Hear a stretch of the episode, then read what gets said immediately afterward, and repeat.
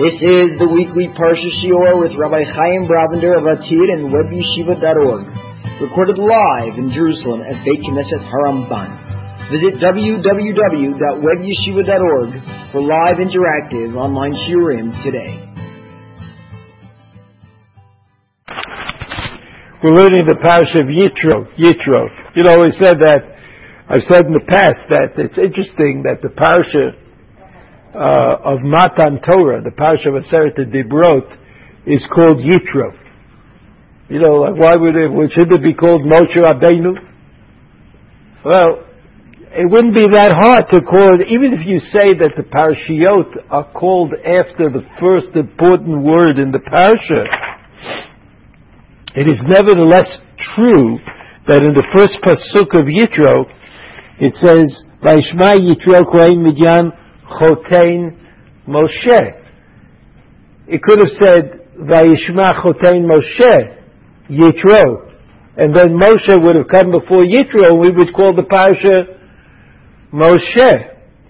So that, uh, that's what the Hasidim say. The Hasidim say that, uh, you see, there's something here, there's some mystery here that Yitro is the name of the parasha of Matan Torah and not Moshe Rabbeinu even though he appears in the first pasuk right after Yitro.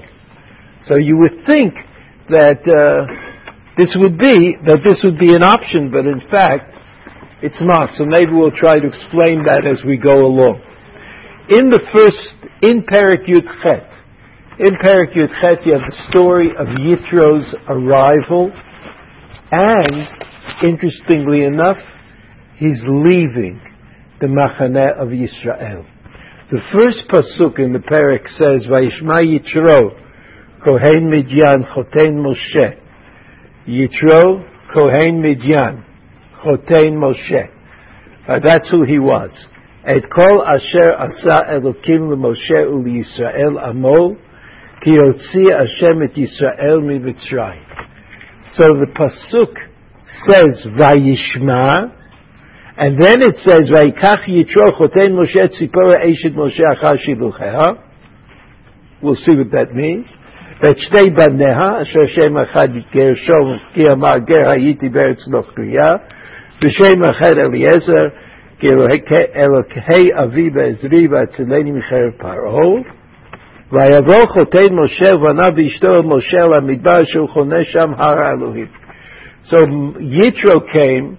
with his daughter and her sons to the camp of Bnei Yisrael, Har HaElokim. Now we know that Har Elokim is Har Sinai, because when they left Mitzrayim, that's where they were going. They were going to Har Sinai, so they met up at Har Sinai. Vayomer El Moshe, I would imagine that Moshe knew who they were. But he says it anyway, maybe this is kind of a formal introduction. ויצא משה לקראת חותנו וישתחו וישק לו וישאלו איש לרעהו לשלום ויבואו האור עליו. ויספר משה לחותנו פסוק ח' He told him, he told him all, uh, everything that happened, עשה השם לפרעה מצרים ולהודות ישראל את כל התלאה אשר מצאתם בדרך והצילם השם. Yitro came, Yitro heard, Yitro came, Yitro discussed with Moshe Rabbeinu what had happened. I guess meaning he heard some things, but he discussed with Moshe Rabbeinu everything, everything that happened to Bnei Yisrael. So if I was reading these psukim, if I was reading these psukim, I say, what did Yitro hear? He heard about Yitziat Mitzrayim. He heard about something, some things in Yitziat Mitzrayim. What did Moshe Rabbeinu tell him? Moshe Rabbeinu told him many things about Yitziat Mitzrayim. Moshe Rabbeinu was there. He had a lot more information. This parasha ends, the last pasuk in this parasha, וישלח משה את חותנו, וילך לו אל ארצו. The end of the parak, the end of the parak Yudchet, is that Yitro left. he went back to wherever he came from. And this is kind of an elliptical statement, this last statement in the parak. We don't understand why he left, and we don't know where he went, and we don't understand, um, we don't understand uh, the kind of the larger picture. Who is Yitro? Why did he come? Why did he leave? What was he doing there? So Rashi helps us out at a few points, and this is what I'd like to do. I'd like to learn this parak with a little bit more care in the eyes of Rashi. Rashi says in Pasuk Aleph, Rashi says, Mashmu'a Shama Uba. What was it exactly that Yitro heard? So we said, if you read the Pasuk, that Yitro probably heard, generally speaking, that there was Yitziat Mitzrayim. Mashmu'a, uh, what exactly did Yitro hear? So Rashi says all this Rashi is based on Chazal, so I don't have to say that. Rashi says, Rashi says, Kriyat Yam Suf u'milchemet Amalek. Kriyat Yam Suf u'milchemet Amalek. In other words, in the parasha B'Shalach, in the parasha B'Shalach first, Kriyat Yam Suf, at the end of Parashat B'Shalach, Milchemet Amalek. Now we discussed what is Kriyat Yam Suf. What is Kriyat Yam Suf? I just want to tell you that Kriyat Yam Suf is different than any of the other Makot in Mitzrayim. Uh, the Rambam says in the Moreh Nevuchim that Kriyat Yam Suf is about cha- that the Makotim Mitzrayim, all the Makotim Mitzrayim about changing nature, but Kriyat Yam Suf is special. Why is it special? Big change. A terrible change. But we understand today that Kriyat Yam Suf was essentially different than the other Makot. Dam. What bothered the Egyptians? What bothered the Egyptians? That they didn't have water to drink, that the water turned into blood. Uh, uh, kinim. Uh, what's kinim? lice. What bothered the Mitzrayim? That there were lice every place. But Kriyat Yam Suf is different. Because what was the unnatural part of Kriyat Yam Suf? The fact that the water turned into a wall. There was a wall on the right, the wall on the left. People could walk through the middle. But that's not what affected the Mitzrayim. What is it that destroyed the Mitzrayim? What destroyed the Mitzrayim? Teva. Teva, the regular. It was the regular that destroyed. It was the Egyptians. What did they do? They said, we're in on it. We're in the miracle. The Jews all went through. They went through, walked through uh, Yam Suf. We'll also walk through Yam Suf. Yam Suf collapsed. And then what happened to the Egyptians? They found that they were in the Yam being in the Yam, anybody would die. And it wasn't like something special for the Egyptians. They were just in the Yam at the wrong time. They were there at the wrong time, so they were affected by the Teva, and not by the lack of Teva. All the other miracles, they're affected by the lack of Teva. So, in, other words, this idea that there's magic in the world was not impressive. It didn't impress Yitro. The fact that there was Dam and Svadeh, Kinim, etc. That didn't impress Yitro. What impressed Yitro was that he understood that Teva was dominated by God. Teva was under the dominion of HaKadosh Baruch Hu. And since the Teva was, that was something new. That was something that they never saw before. So the first thing he heard was about Kriyat Yam Suf, and he said, this is something new. All the other religions have magic. But only Am Yisrael was saved in Teva.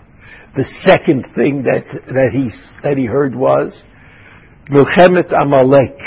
What was Milchemet Amalek? Also, there was a new idea, an idea that was never broached before, at least that we know of.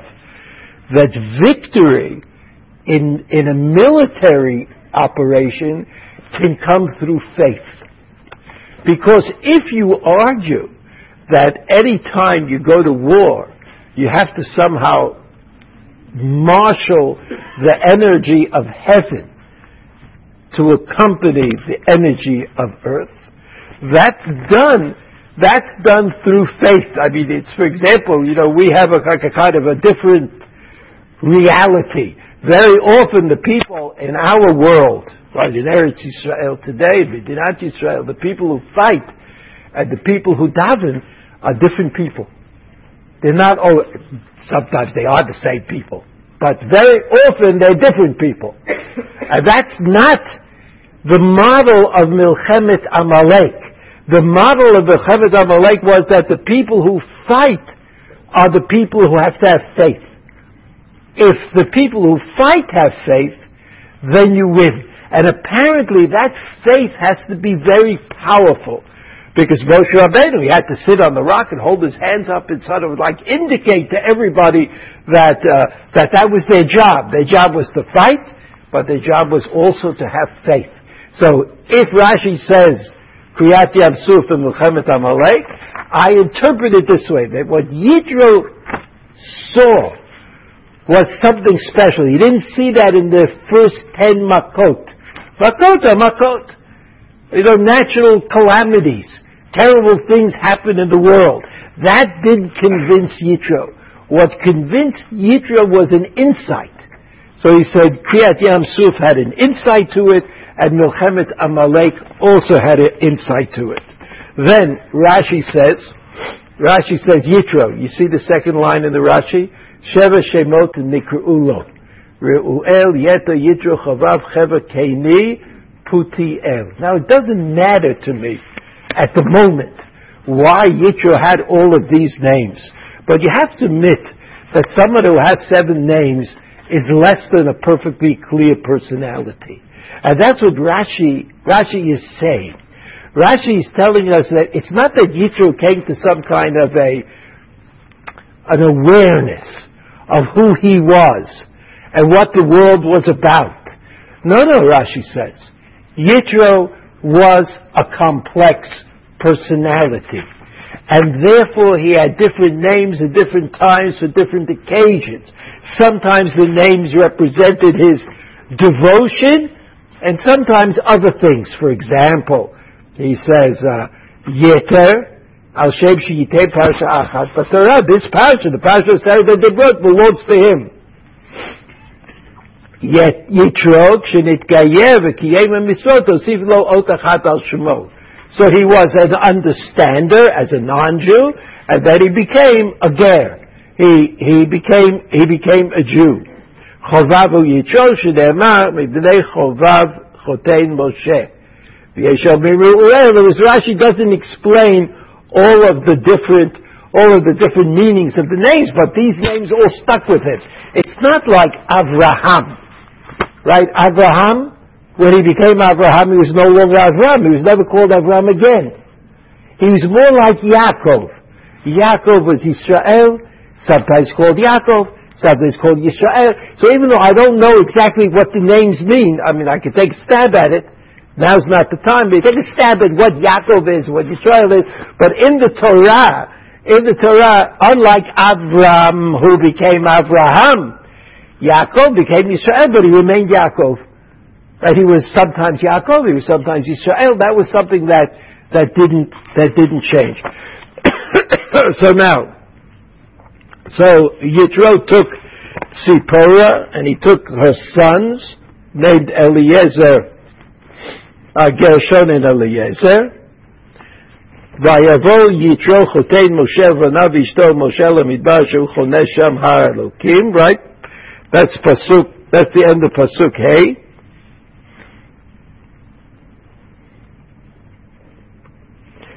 Rashi says Elamidbar pasuk Hey. We know that they were in the desert. Ela b'shivcho shel yitro diber katuv shaya yoshev b'chvodo shel olam ונדברו ליבו לצאת אל המדבר מקום תוהו. L'shma divrei Torah. What's the most important word in the Rashi? What's the most important word in the Rashi? All right, well, any, anything you say is probably correct. I think that the most important word the Rashi is tohu. What does the word tohu mean? What does the word tohu mean? What? Yefeh. It's before creation. It's like a mess before creation, and that's what tohu is. Tohu vavo. I don't have to know exactly what tohu vavo is. Someday, you know, when I have an occasion, I'll go to Franz Rosenzweig I'll ask him why he translated the way he translated. But tohu is what there was before the world was created. And what was the creation of the world? It was order. Right? There was order, there was Vayavdel, there were days, there were names. That's what anti-Tohu is. So, when does the history of the world begin? Oh, it begins in Breshit, Tohu. When's the next Tohu? When's the next Tohu in the world? After the, when the Mabul covers everything, right? What is a Mabul? I don't mean what is it. What, what do you see when there's a mabul, a lack of order. You can't distinguish between the land and the, you know, the dry land and the sea. It becomes indistinguishable. So indistinguishable, that's hotohu. V'ruach elukim mirachefet al pnei hamahim. That's tohu. Tohu, the mabul was tohu. Before Matan Torah, before Matan Torah, there was tohu. They were out in the middle of the desert the desert, Pirkei Avalosa, the Pirkei Avalosa says that the desert is the uncreated part of the world. It's a place where you can't live. Uh, today we can do everything, but there was a time that living in the desert was very difficult. That's why you may have noticed the Bedouins live in tents. Tents? Because it would be uh, uh, unreasonable for them to build houses. Because if you build a house, and then you have to move to the next patch of land where you can feed your sheep or something. So it's not efficient. But to live in tents, that is efficient. You live in a tent, you fold up your tent and steal away. That makes sense. That's the life of tohu. The life of, so that the, the, the, uh, uh, uh, we all know it says in Bereshit, right? Vayivoka yom ha shishi. Nachamu. Yom Ha Shishi. And the hay is big.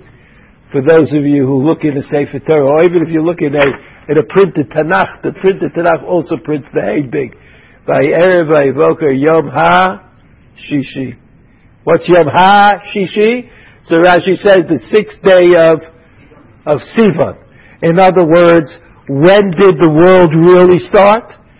Did the world start? When the Torah was given. Why, did why is the Torah called the beginning of the world? Because the Torah is that which orders things. It tells you what you're supposed to do in the morning, what you're supposed to do in the afternoon, what you're supposed to do on Pesach, and Sukkot, and Shavuot. That's Torah. That's Torah. So that's an anti-Tohu statement. Just like in Bereshit. In Bereshit, anti-Tohu is Vayavdel, Vayas, Vayikra, all those words, all those words are anti-Torah, they're about anti-Tohu, they're about order. This is here, and that's there. That's called order. So Rashi says, Rashi says, El Hamidbar. Right? Shaya Yoshe B'chvodo Shel Olam, Unidavo Libo Letzeit El Hamidbar Mekom Tohu. In other words, Yitro recognized the fact that the world needed a new beginning that it was, it could not go on in this kind of, of tohu, shmoa, divrei Torah. That's why Moshe Rabbeinu came. And what's divrei Torah? Divrei Torah is seder, is order. I mean, the Maharal talks about this a lot, but even without uh, uh, uh, going into the Maharal so carefully, it makes sense. You know, sometimes the Maharal takes a little bit out of reason, but this makes sense that, that there's a lack of order and creation itself, even though even though uh, uh, we don't understand creation.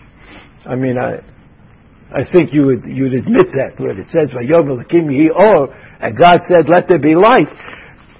You know, okay, it's not exactly that Hakadosh Baruch said to somebody, "Look, turn on the switch and let there be a little light." So basically, we don't understand that. But the things we don't understand are put into a seven day context. First there was this, then there was that. This idea that the world was ordered by God, that there's a, that there's an order and a relationship between things, that's the anti-tohu. And that anti-tohu came again after the flood, when Noah was commanded, when Noah was commanded, what was the mitzvah, the first mitzvah that Noah received? Pruvu. Right? Pruvu. Was the first mitzvah that Adam Rishon received? Pruvu. In other words, we have an obligation.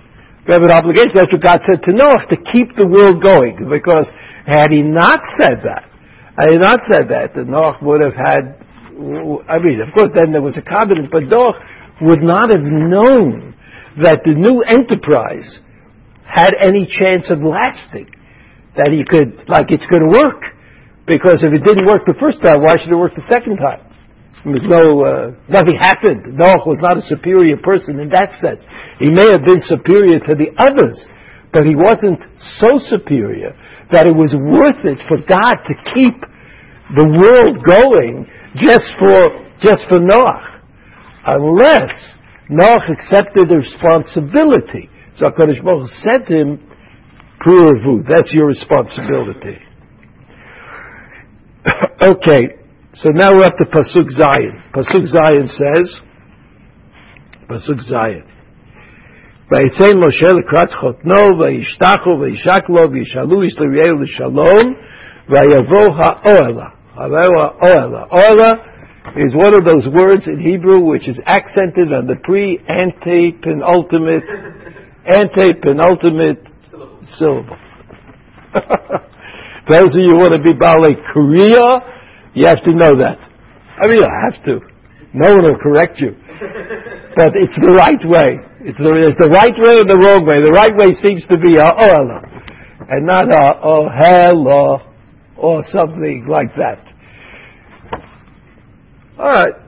So here's Moshe and and and uh, Yisro have this very close relationship. Rashi says, "Vayishtaku vayishaklo eni yodea mi yishtachavel mi." I don't know who's bowing to who, Yitro to Moshe or Moshe to Yitro. Kishu Omer, Ish l'rei'eu miyakuri ish ze Moshe. Shenema ish Moshe. It's the word Ish. I guess Moshe was bowing down to Yitro. All right, that's something we might come back to. We might come back to pasuk. Uh, Pasuk Tet, right? Pasuk Tet is an interesting Pasuk. Vayichad Yitro, על כל התורה שעשה השם לישראל אשר הצילו ביד מצרים, פסוק ט'. Well, how am I going to do this? Okay, I'll, this is how I'll do it. What? I skipped chet. I skipped chet. Chet. ויספר משה, oh, chet, it's a bad, not a good person to skip. ויספר משה לחותנו את כל אשר עשה השם בפרעה למצרים, על אודות ישראל, על כל התלאה שבצאתה בדרך והצילם השם. So that even though we know that Ezer Shmuah Shamahu Ba, according to Rashi, Kriyat Yam Suf Melchemet Amalek, Moshe Rabbeinu now goes to tell Yos, uh, Yitro details. All the details of what happened. Rashi says, Vayisaper Moshe L'choto L'pshochet Libo L'karvo L'Torah. Rashi? What, what does Rashi say? Rashi says there's no, it, it was like if Moshe Rabbeinu himself had to choose between him learning Torah and talking to Yitro, what should he do? he should learn Torah. What is he telling Yitro stories for? There's only one excuse for idle talk. Right, right, Rashi says, what excuse for idle talk? What's the one excuse to Shochet the Torah? He knew that Yitro was a client. And if he would talk to him, then maybe he would become one of us.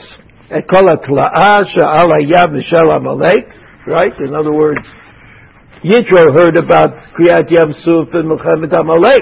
But Moshe Rabbeinu tells him how difficult it was, how tense it was, how much how, how much he had to work on getting the Jews to go. You remember, Kol Lamed Aleph. Mina Yisod Shel.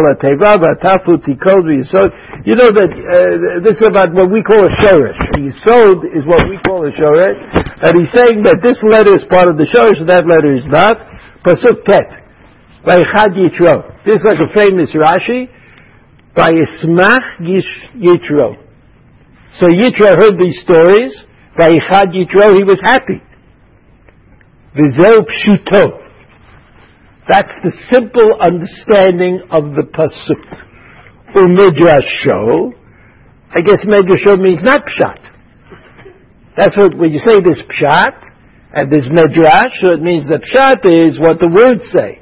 Medrash is the way Chachamim understood it. It's not pshat, but what difference does it make? I mean, it's the way Chachamim understood it. What they understand, that Vayichad comes from the word Naaseh B'saro Chidudim Chidudim. Chidudim Chidudim are like goosebumps. Whatever that is. Meitzar al Ibud Mitzrayim. He was despondent on the loss of Mitzrayim. Hainu de Amri Inshe Giyura Adasa Dare Lo Tivaze Armoa Ba'ape. Now, as you say, even a ger, somebody who comes to join Am Yisrael, it takes ten generations until they really dissociate themselves from their past. So here's, here is uh, Yitro. So he's a combinatory personality according to this pasuk. He heard the story of the Egypt, of the Jewish victory over the Egyptians. Right? So he should have been happy because the Jews were right and they should have been victorious. And in fact, he was happy. Vayichad Yitro, he was happy. But he was also unhappy because he bemoaned the fact that all of those Egyptians were killed. Now this theme, this theme also exists in Chazal. Chazal say that HaKadosh Baruch Hu said, Masei Yadai Tovim Bayam, Vatem Omrim Shira.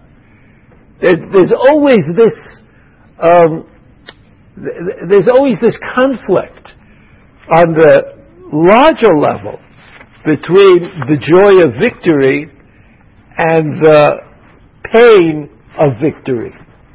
Victory is never an obvious and one-sided thing. You could say, one could say that victory is always painful because the residue of the victory amongst the vanquished doesn't disappear so easily. In, in other words, even though I'm victorious, I know that I have a problem. Like being victorious is not without its problems. Yitro Yitro, who identified with Am Yisrael in an ideological way, was nevertheless in pain that the Egyptians were destroyed. That's what the Pasuk said. So according to Rashi, the reason that the Torah uses this odd word vayichad, which is sort of a derivative of chedva, nice and happy, the reason that this, that the Torah uses this unpopular word is to hide this double meaning that Yitro had, and and uh, that uh, that is uh, an important thing. The second half of that pasuk, pasuk tet, pasuk tet says, "Vayichad Yitro al kol tova Yisrael, eh, Hashem Yisrael, Asher Lo B'Yad Mitzrayim. So now if I asked you what the Tovah was, or what the Kol Tovah was, you might say, you might say, Kriyat Yamsuf and Milchemet Amalek. That was great Tovah, but what does Rashi say? Rashi says, Al Kol HaTovah, Tovat Haman, V'Habe'er, V'HaTorah. Haman, Be'er Torah. So okay, Man and Be'er, we know what Man and Be'er is. But what is Torah?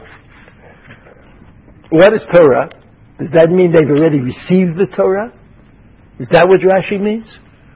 Does it mean that the Torah is that they are going to receive the Torah? Does it mean that, as Chazal said in the parasha B'Shalach, that Sham Sam Lo Chok Mishpat V'Sham Nisahu means, what does that mean? That Sham Sam Lo, that HaKadosh Baruch Hu gave them certain mitzvot in advance of Matan Torah, which is already, you know, this is like a regular idea. In order to receive the Torah, you have to have received the Torah previously. That's a good idea. What is the idea? The, um, the Maharal says in several places, the Maharal says that a person has to be a kli kibul for an idea. You have to be receptive to a certain idea. So if somebody comes into the room and says, Oh, I just had this great idea about subnuclear particles in physics, comes into this room. So there are two kinds of people sitting here. One is the people who know what subnuclear particles are, and the other who don't. So for the people who don't know what subnuclear, what difference does it make what the person says is a chiddush?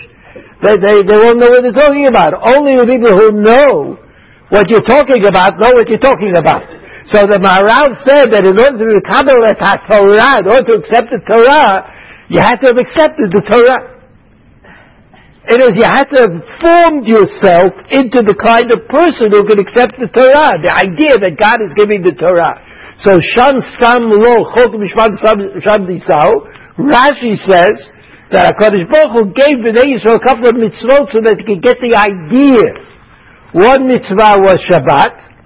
They gave, that HaKadosh Baruch Hu gave Bnei Yisrael. And the other mitzvah, there were three that Rashi mentions, but two are, are also in Chazal in different places. One is Shabbat, and the other is Dinim. Dinim meaning the rules of courts, of the court system. The third one which appears in some sources and not in others, is kibbud ava'im. But the idea of it is that in order to stand at Har Sinai and to be able to, to be able to accept the Torah, you have to also have received the Torah. You have to receive the Torah. Watch why over aim is in the Aseret Dibrot, and Shabbat is in the Aseret Dibrot. And that's what they receive, the Aseret Dibrot. So in other words, it's like a preview. It's like a preview. You know, it's like you see you see a preview, then when it actually happens, you're ready to, to do it. You can accept it. So, again, I'm trying to tell you what Rashi means when he said Torah. I don't really know, but there are several possibilities. Al Kol Tova, you see Rashi Kol Tova, the end of Tet, Tovat Haman Va'be'er Va'torah. So the man is what they ate and the bear is what they drank and that's Tova. But then there's Torah. The Torah was already given to Moshe Rabbeinu. The Torah was given to Moshe Rabbeinu to give to Bnei Yisrael before Matan Torah. Right, Sham Sam Lo Chokul Mishpat V'Sham Nisahu. That the Torah preceded the Torah. And the reason the Torah preceded the Torah was that Bnei Yisrael should make themselves ready to accept more. Just like they can accept a little, they can accept more. That's the idea. That's the idea that the Maharal uh, presents us us with. Okay. Now, if we go back to the beginning, the first pasuk, Chazal say in the Gemara in uh, the Gemara. Just one second.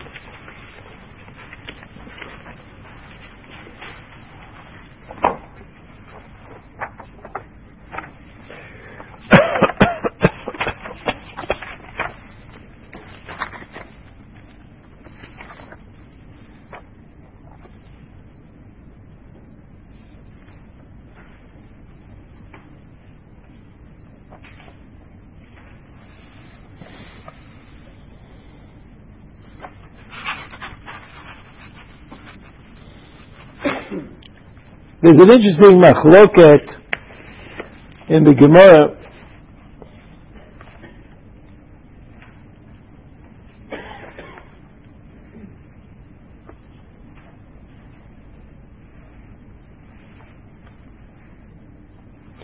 The Gemara in Zerachim, Daf Kuf Tef Kuf Tet Zayin Amud Aleph. There's a machloket Rabbi Yeshua Rabbi Lozor,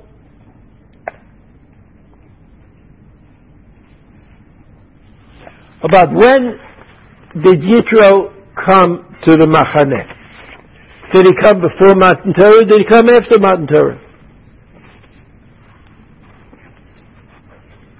So if you look at Pasuk Yud Bet, well, let's, I'll, I'll, just look at this uh, quickly. Vayomi Yitro, Baruch Hashem Asher Yitzil Tzem Yad Mitzrayim, that's Pasuk Yud, Umiyad Paro Asher Yitzil Ta'am Mitachad Yad Mitzrayim. All this conversation seems to have taken place when uh, Yitro came to the camp, and it would seem that he came to the camp before Matan Torah, because that's where it appears in the Chumash. First there's Perik Yud Chet, then there's Perik Yud Tet, the Perik Kaf is the, is the Perik of Aseret Dibrot. Pasuk Yud Aleph. Ataya ki gadol Hashem b'kol ha'elokim ki badavar asher zadu. Pasuk Yud Bet v'ikach yitro chotein Moshe ola zvachim.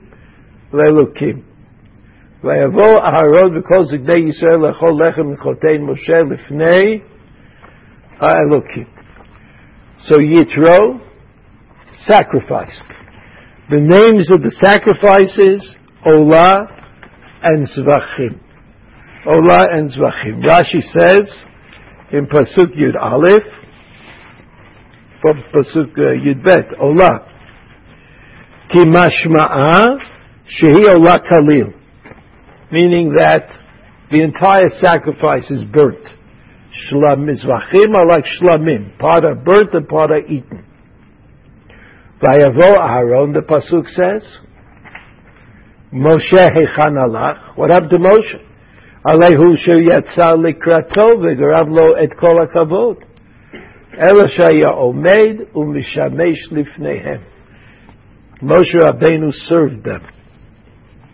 Lifnei ha-Elohim. You see the pasuk ends? Lechol lechem and chotei Moshe lifnei ha-Elohim. Lifnei Elohim means mikan שהנהנה מסעודה שתלמידי חכמים מסולבין בה, כאילו נהנה מזיו השכינה. So this is Rashi's way of telling us that the pasuk is difficult. Why would it say lifnei Elokim? Of course, it's lifnei Elokim.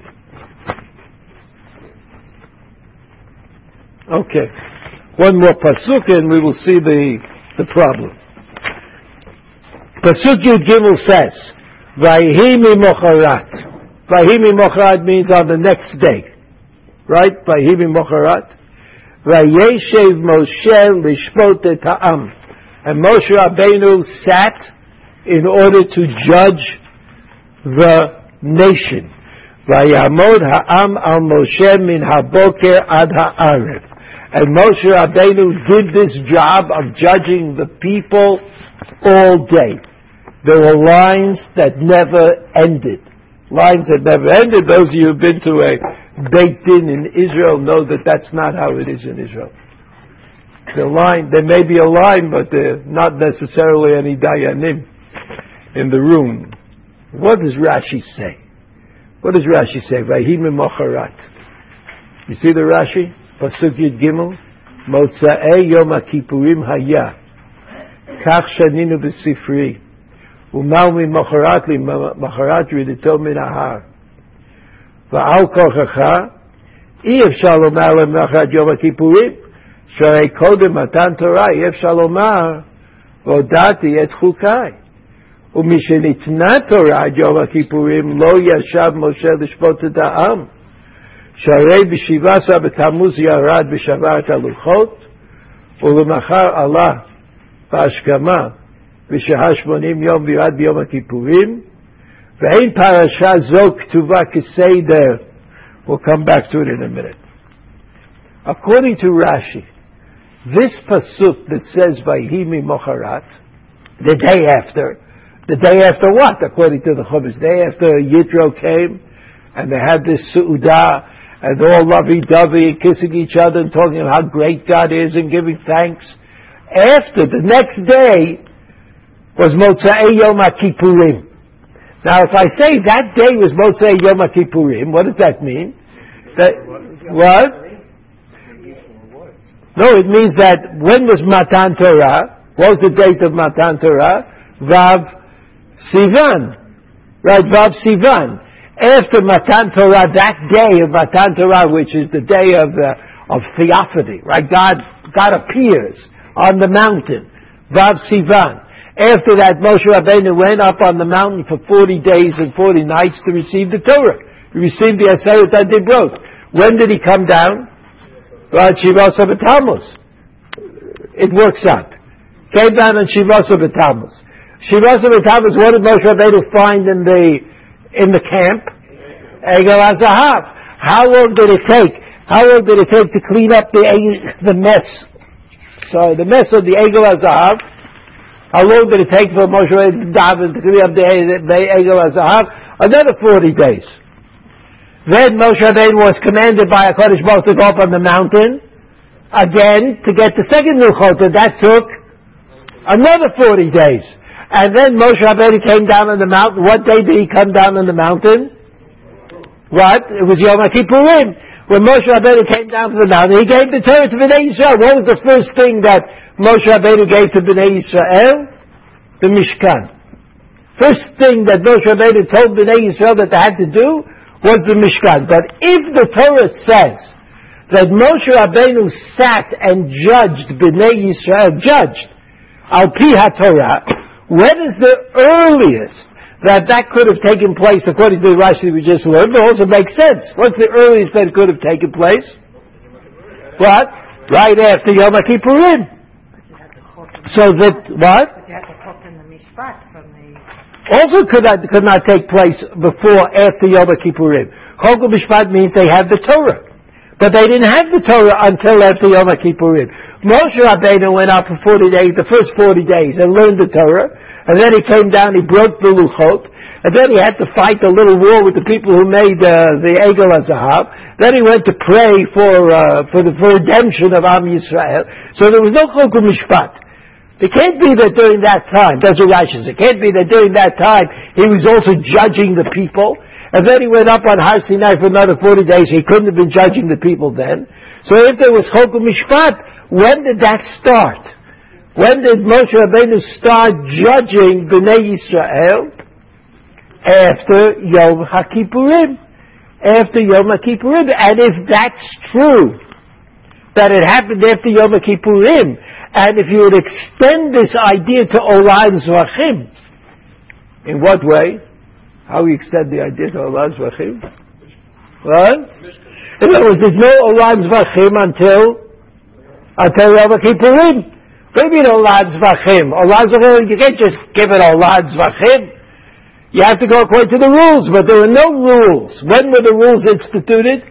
After Yom Kippurim. So if Yitro if Yitro gave Olah Uzvachim in thanks, it must have been after Yom Kippurim. If Moshe Rabbeinu sat and judged Am Yisrael, it must have been after Yom Kippurim. And so we have come up with the most interesting and confusing aspects of Yitro. And that appears in the Gemara in Zevachim, Kuftat Zayin Amud Aleph, and the Gemara says, when did Yitro actually come? Did he come before Matan Torah? By Matan Torah I mean, what is, when is Matan Torah? Vav Sivan. Or they come right before it was possible to keep the Torah? Which was after Yom Kippurim of that year. So Vaishma Yitro Vaishma Yitro, he heard about Kriyat Yam Suf and Milchemet Amalek, and he would have come, but it took him time. The Ramban explains he had some kind of a complicated way of, of, of explaining why it took Yitro as long as it possibly did, but either Yitro came before Matan Torah, which is the order of things in the Torah, or Yitro came after Matan Torah, before Yom Kippurim, when Moshe Rabbeinu was about to sit down and judge the people, and Yitro came up with his great idea, which was that you should have a court system. and that Moshe Rabbeinu should not judge the people on their own, on his own, but there should be there should be a court system. Now, El Midbar.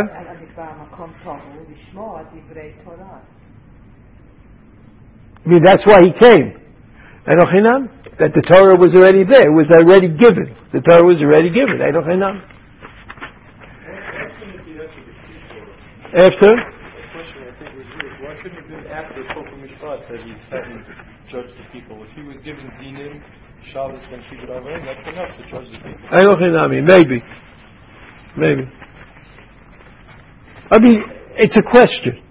If it's true about Shabbos Avlo Chogum Mishpat, maybe the judgment started back there, and we have another proof to say that Yitro came before Matan Torah of Vav Sivan. But I want to tell you what this is all connected to. It's all connected to Gemara in the beginning of Pesachim. The Gemara in the beginning of Pesachim says this. If you look at the first pasuk in Bamidbar, in the book of Bamidbar, it says that the story of Bamidbar started B'chodesh Hasheni. The Chodesh Hasheni. Iyar. If you look at Perak Tet in Bamidbar, which is the Perak that tells you about Pesach Sheni, remember Pesach Sheni? If you weren't able to do, to give a Korban Pesach at the proper time, because you were suffering from some sort of tumah, so people came to Moshe Rabbeinu and said, what are we to do? And he told them, Pesach Sheni that next month they would be able to do it. After they became uh, tahor, they'll be able to give the korban pesach a month late. That's what Moshe Rabbeinu, both Moshe Rabbeinu said. So it turns out that in the book of Bamidbar, Ein Mukdam Umuchar Batorah, which means that the first parak of Bamidbar was Ba Chodesh Hasheni, and the ninth parak of Bamidbar was B'chodesh Harishon. So clearly, Ein Mukdam Umuchar Batorah. Now the question was, amongst the Rishonim, is this a principle of interpretation that could be impl- applied generously wherever you want to apply it? Or, or was it only in those cases where the Torah clearly indicates that there's mutchar Torah? So the, the Rishonim divide up according to Rashi. According to Rashi, you could always say ein mukdam Torah. Just like the Torah generally writes in a chronological way, it could also write in a non-chronological way, didn't care. Even though the general outline is Avraham comes before Yitzchak, Yitzchak comes before Yaakov, Yaakov comes before Yosef, that's, Yosef comes before Moshe, that's generally true. But it could be that there are variations. And Rashi says, Ein mukdam Torah. The interesting thing is that Rashi never explains why. Never. In other words, for Rashi, Ein mukdam Torah, not a big deal. The Ramban doesn't like Ein Mukdam Umuchar Torah. So here you have, because of what I said, according to Rashi, Rashi is not bothered by the fact that it says Vayishma Yitro, and that Yitro came and he met up with Moshe Rabbeinu, and it looks like Yitro came before Matan Torah. Whereas Rashi says Vayim Mocharat means the day after Yom Kippur. It doesn't matter to Rashi that now it turns out that Vayishma Yitro is, is after, after Matan Torah. It doesn't matter. The Ramban, however, even though he has a lengthy discussion on the topic, and the Ramban says he understands that somebody could say Ein Mukdam Umuchar Torah, he insists that that is not the case. Now, what's the difference? What's the difference? You know, in Hasidus, they say, somebody said, well, I didn't, I didn't put down any Hasidus. In Hasidus, they say, Rav Nachman also said, but he wasn't the only one. Rav Nachman said that Yitro came to Matan Torah representing the people of the world. Because even though the Medrash says that HaKadosh Baruch Hu went from nation to nation and offered the Torah to all of them, And one said, what, you know, they said, what's in the Torah? Was Hashem said, don't steal, don't kill, uh, you know, etc. So, so the nations all felt that this would be too difficult, be too difficult for them to live up to the standard of the Torah, and only Am Yisrael was willing to to give it a go. So what? That's a different part of the story. This is before the mountain was on their heads, but the the uh, um, so the nations of the world refused the Torah. Nevertheless, you know that the Rambam at the end of Hilchot Melachim, the Rambam at the end of Hilchot Melachim says that in some way, this is before Lubavitch, in some way we are all missionaries to the world. It's important for us to, uh, to affect the world in a positive way. Because we have the Torah, which is a guide, and so we should affect the, use the guide to affect the world in a positive way. In fact, the Rambam goes so far as to say that Christianity and Islam are an indication of our success. Uh, not that we're so happy with uh, Islam and Christianity, but there's no doubt that Islam and Christianity brought into the world and spread around the world, for example, monotheism. It's not, you know, Jews didn't affect all those uh, Africans to become Christians and believe in God. I mean, they were idolaters. They still are. But they believe in God. Now, we didn't do that. The Christians did it. The Rambam gives you the impression that Christianity and Islam are subcontractors for us. Like, we're too busy. We're busy with the Gemara, trying to figure out what Tosfot means, trying to figure out what the Parsha means, trying to cook knedlach and gefilte fish. What are we going to do? Go and do missionary work on that? We can't do it. Atul Chabad. They're like the new, the new Jews. They can do it. But up to now, I mean, we, what could we do? We couldn't go around missionarizing the world. Just couldn't do that. So the Christians and the Muslims did it for us. And therefore, this tremendous success that we have had in convincing the world that they should be, the world should be monotheistic, is something that that belongs to us. We get all the credit. The Rambam wrote this at the end of Hilchot Melachim, and the printers realized that they should take it out.